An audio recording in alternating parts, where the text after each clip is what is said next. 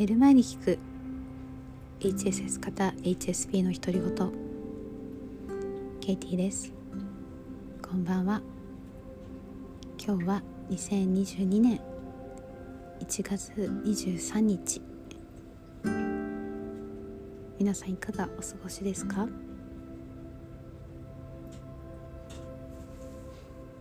日曜日の夜の寝る前の時間ってどうしてもやっぱり今週やるべきこととか考えちゃいますよね。うんまあ、それは考えることは悪いことじゃないと思うんですけどなんとなくこうせわしなく1週間を始めるのではなくて落ち着いた心で始めたいなと思って一旦日曜日モードに 頭を戻すようにしています。昨日1月22日に実は私がとても尊敬していて、まあ、命の恩人のように思っているあのタイですね。あのティクナット・ハン先生がお亡くなりになられました。95歳なんですがあのタイの話をする時にいつもどういうふうに説明すると怪しくないのかなっていうのがよく分からなかったんですけどあのいろいろタイについて書かれた記事を読んでいるとあの仏教界の中でダライ・ラマの次に影響力があると言われている人物というふうに書いてあって、まあ、あのそれが、え分かりやすいかなと思いました。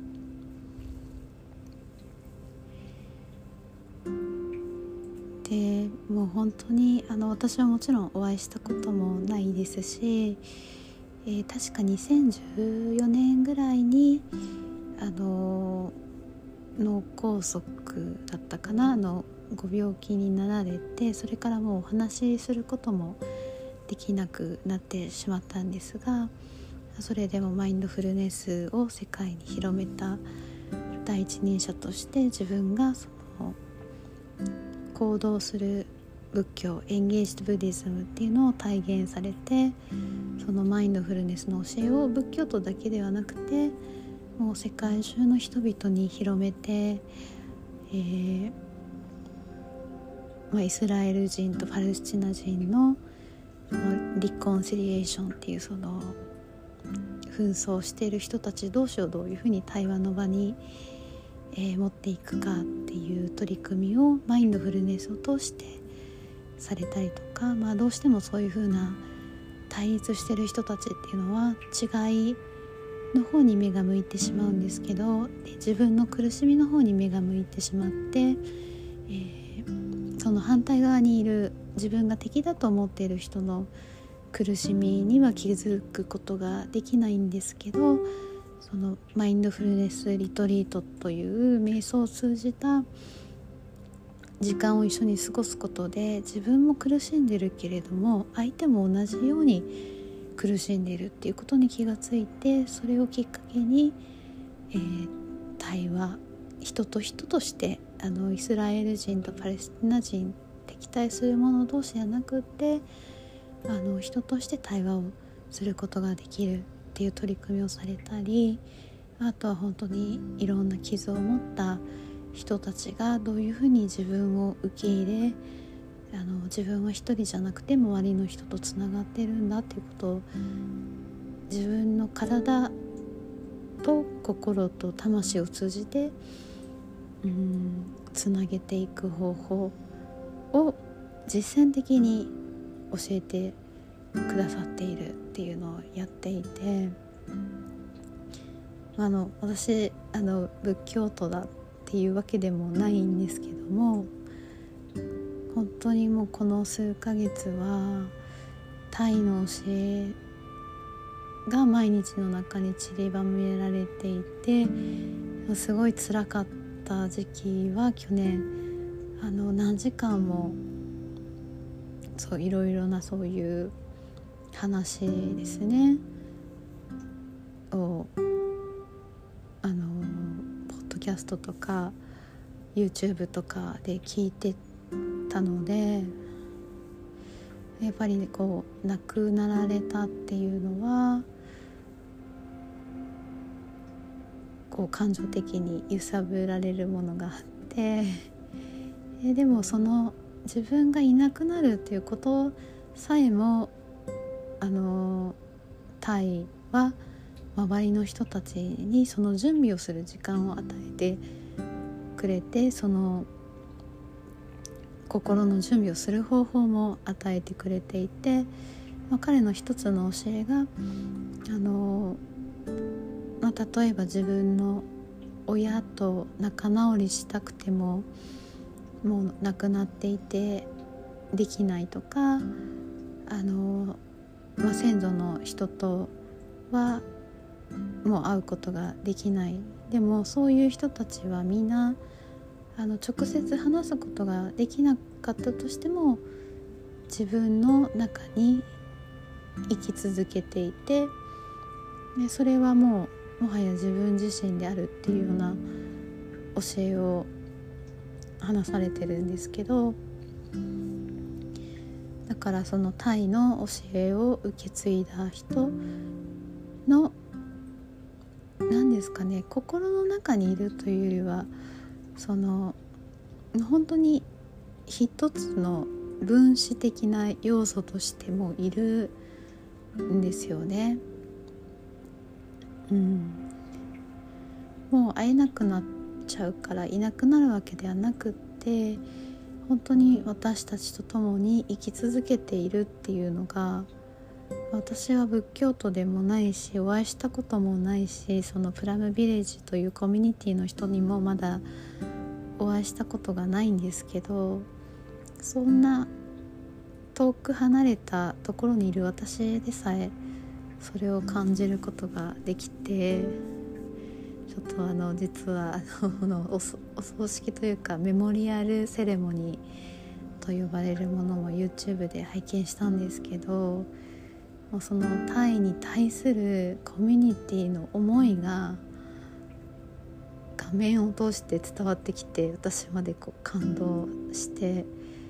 悲しいっていうよりもなんか浄化の涙を流した。っていう感じですね。うん。な感じで。特にあの私はそうですね。タイもちろんそのティクナ・タン先生の教えもすごく大事なんですけど、えっと、タイの付き人をしていたパプーさんっていうパプー先生っていうあの前奏の方がいらっしゃるんですけど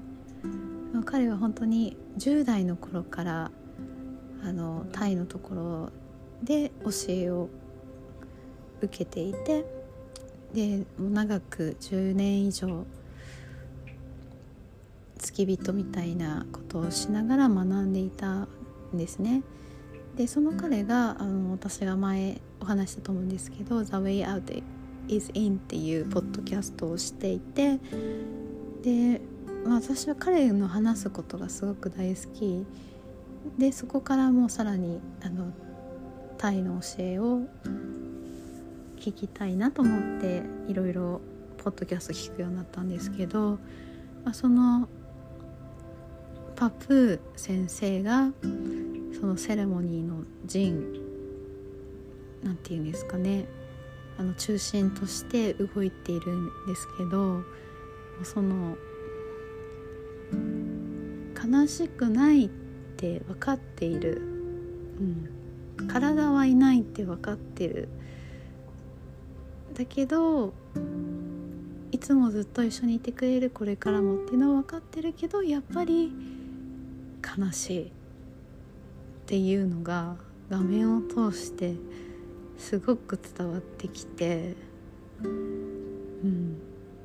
一緒に泣い一緒にというかあのパプー先生は泣いてないんですけど私は泣いてました。うん。なんか人を大事に思うってねどんなことなのかなって思って、うん、でですね あの本当今日はマニアなマニアックな話になってるんですけどあ別にタイのためにしたわけじゃないんですけど私今日初めてできたことがあってあの素直に夫が何を私に求めてるかを聞いてみたんですね。であの私の夫夫はあんまり心のことを何とかていうような話はしない人なんですよする必要を感じるような人じゃなくないのでもっとこう現実的に何ができるかなみたいな話の方がいいと思ったので、まあ、なんか家事を例えば手伝うとしたらどれやってくれたら嬉しいとかそういう話を、ね、したんですよね。うん、そしたらなんか意外と シンプルな答えで、まあ、あのちょっと病気になったのもあってかあのコンビニでサラダとかささみとかを買って食べてるから茹で野菜を茹でてくれたら嬉しいって言われてあなんかそれだったらできると思ってあの朝私起きられないんで朝何かこういろいろ作んなきゃいけないとあれなんですけど茹で野菜だったら夜作って置いとけるのでうん。って思ってでよくタイが言ってたのがまあ、本当に自分が分かり合いたい人がいたら自分は今苦しんでるけどあなたに分かってもらいたいと思ってるし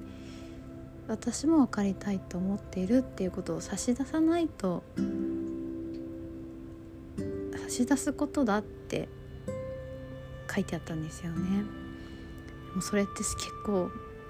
ハードル高いじゃないですか近ければ近いほど。うん、で私もあの正直それができなくて何何してほしい？って聞いたのは多分初めてな気がするんですよねその喧嘩とかの状況じゃなく冷静に。うん、だからまあなんかそれもタイの教えの私なりのなんだろう実践追悼の仕方なのかなって思っています。うん、今日はすごい仏教話でしたね。あの全然布教しようとかは思っていないので私の体験として聞いていただけたら幸いです。今日もつながってくれてありがとう。明日もあなたがあなたらしく過ごせますように。おやすみなさい。